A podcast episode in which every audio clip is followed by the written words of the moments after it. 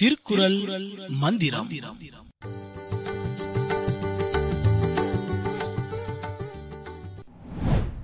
அனைவருக்கும் வணக்கம். எல்லோரும் எப்படி இருக்கீங்க? தீபாவளி விடுமுறை முடிந்து பள்ளிக்கு அனைவரும் வந்துட்டீங்களா? சரி எப்படி இருந்தது விழாக்கெல்லாம் தீபாவளி விழா எப்படி இருந்தது? மகிழ்ச்சியாகவும் சிறப்பாகவும் இருந்ததா? சரி. சரிடா குட்டி என்னை கவர்ந்த திருக்குறள் மந்திரம் கண்ணோட்டம் என்னும் கவினை போற்றி. இதற்கான விளக்கம் என்ன சொல்லுவோம் அப்படின்னா நம்ம அனைவரும் அறிந்ததுதான். நாம் பார்க்கும் பொருள் நம்ம பார்க்கும் பொருளை எந்த விதத்துல பார்க்குறோமோ அது நமக்கு அழகா தெரியும். சரிங்களா? இப்போது இப்போ இந்த மரத்தை பார்க்குறேன் அப்படின்னா இந்த மரத்தில் இருக்கக்கூடிய இலைகள் அழகு கனிகள் அழகு காய்கள் அழகு அதில் இருக்கக்கூடிய பறவைகள் அழகு அப்படின்னு நம்ம சொல்லுவோம். சரிங்களா? அப்போ நம்ம ஒரு பொருளை பார்க்குறோன்னா அதில் இருக்கக்கூடிய அழகை வந்து நம்ம பார்க்கும் விதத்துல தான் இருக்கு. அதை எப்படி வேணாலும் எடுத்துக்கலாம். நல்ல விதமாக பார்த்தா நமக்கு நல்லதாக தோன்றும். எப்படி சொல்லுவோம் அப்படின்னா இப்போ புத்தகத்தில் படிக்க கொடுக்குறாங்கன்னு வச்சுக்கோங்களேன்.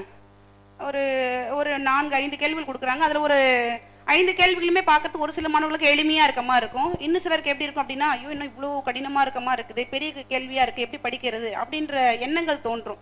அதாவது அவரவர் எண்ணத்தை பொறுத்து தான் அது அமையும். சரிங்களா? இது பரவாயில்ல. எளிமையாக இருக்குது படிச்சிடலாம். நம்மளால முடியும். அப்படின்றது அந்த எண்ணத்தில் பார்த்தோம்னா அது நமக்கு எளிமையாக இருக்க மாதிரி இருக்கும். அச்சோ இத்தனை கேள்வி கொடுத்துட்டாங்களே இதில் இப்படி படிக்கிறதுன்னு தெரியலையே. அப்படின்னு நினைச்சோம்னா என்ன ஆகும்? படிக்க முடியாது. அப்ப எதுவுமே நாம் எடுத்துக்கொள்வதில் தான் இருக்கிறது. அதைத்தான் அழகாக உணர்த்துகிறது இந்த மந்திரம். இதற்கான வாழ்வியல் உதாரணம் சொல்லணும் அப்படின்னா கோவிலுக்கு நாங்கள் போயிருந்தோம். அங்கே போயிருக்கும்போது கோவிலில் எல்லாம் விசேஷ நிறைய விசேஷ நாட்களில் நிறைய கூட்டம் அப்படியே அலை மோதுது அதில் சில ஒரு பக்கமாக என்ன பண்ணுறாங்க அடியார்கள்லாம் நிறைய பேர் உட்காந்துருக்காங்க யாரோ ஒரு சா ஒரு சாமியார் வரப்போகிறாங்க அவங்கள பார்க்குறதுக்காக உட்காந்துருக்காங்க ரொம்ப கூட்டம். ஒரு ஆயிரமே ஆயிரத்துக்கு மேற்கு மேலே இருப்பாங்க. எதிர்பார்ப்பு. என்ன வந்து என்ன சொல்ல போகிறாங்க என்னன்னு தெரியல. எங்களுக்கும் ஆச்சரியம். என்ன இவ்வளோ பேர் இருக்காங்க அப்படின்னு. அப்புறம் அவர் வந்துட்டார். சா- சாமியார் வந்துட்டார். வந்து வண்டியில் தான் மகிழுந்துல வராங்க. மகிழுந்துனா எதை சொல்லுவாங்க நம்ம? கார் காரை தான் என்ன சொல்லுவோம்? காருன்றது ஆங்கில வார்த்தை இல்லைங்களா? அதுக்கு இணையான தமிழ் வார்த்தை மகிழுந்து அந்த மகிழுந்தில் வந்து அந்த சாமியார் வந்து இறங்குறாரு. இறங்குனதும் ஒரே ஆச்சரியம். வந்து கே நாங்கள் போய் ஒருத்தர் கேட்குறோம் ஏங்க சாமியார்னு சொல்கிறாங்க சாமியார்னா என்ன சொல்லுவாங்க? முற்றும் துறந்த முனிவரை தான் சாமியார்னு சொல்லுவாங்க. எந்த ஒரு பற்றுதலும் அவங்களுக்கு இருக்காது. குடும்பத்தின் மீதும் சரி வேற எந்த ஒரு பொருள் மீதும் ஆசை அவங்களுக்கு இருக்காது. பொதுவாகவே அந்த வாழ்க்கையை வந்து கடவுளுக்காக துறந்துருவாங்க. அப்படிப்பட்ட எப்படிங்க அந்த மகிழ்வுந்தில் வந்து இறங்குறாரு? இது எப்படி இருக்கு? இவர் எப்படி நம்ம சாமியாரை ஏற்றுக்கிறாங்க இவ்வளோ பேர் இருக்காங்களே அப்படின்னு சொல்லி ஒரு ஆச்சரியமிக்க ஒரு உணர்வோடு நாங்கள் பார்த்தோம்.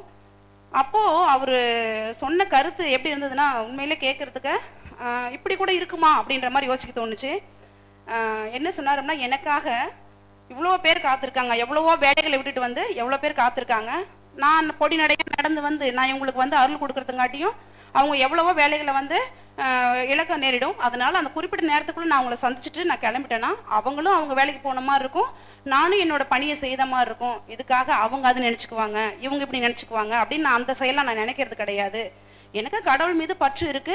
அதே மாதிரி வண்டியில போனாதான் அவன் போய் என்ன பண்ணணும் அப்படின்றதுலாம் கிடையாது. மற்றவர்களுடைய நலன் கருதி தான் நான் இப்படி செய்யறேன் அப்படின்னு சொன்ன கருத்து உண்மையிலே வந்து ரொம்ப ஆச்சரியப்பட வைத்தது. இவ்வளோ பேருக்கு மத்தியில் அதாவது ஆடம்பரமாக வாழக்கூடிய மனிதர்களுக்கு இடையில இப்படியும் சில பேர் இருக்காங்களா அப்படின்றத என்ன அந்த உதர முடிஞ்சது. இந்த ஒரு அரிய கருத்தை நான் அதை வந்து புரிஞ்சுக்க முடிஞ்சது. அதனால கண்ணோட்டம் என்னும் கவினை போற்றி என்னும் மந்திரம் என்னை மிகவும் கவர்ந்தது.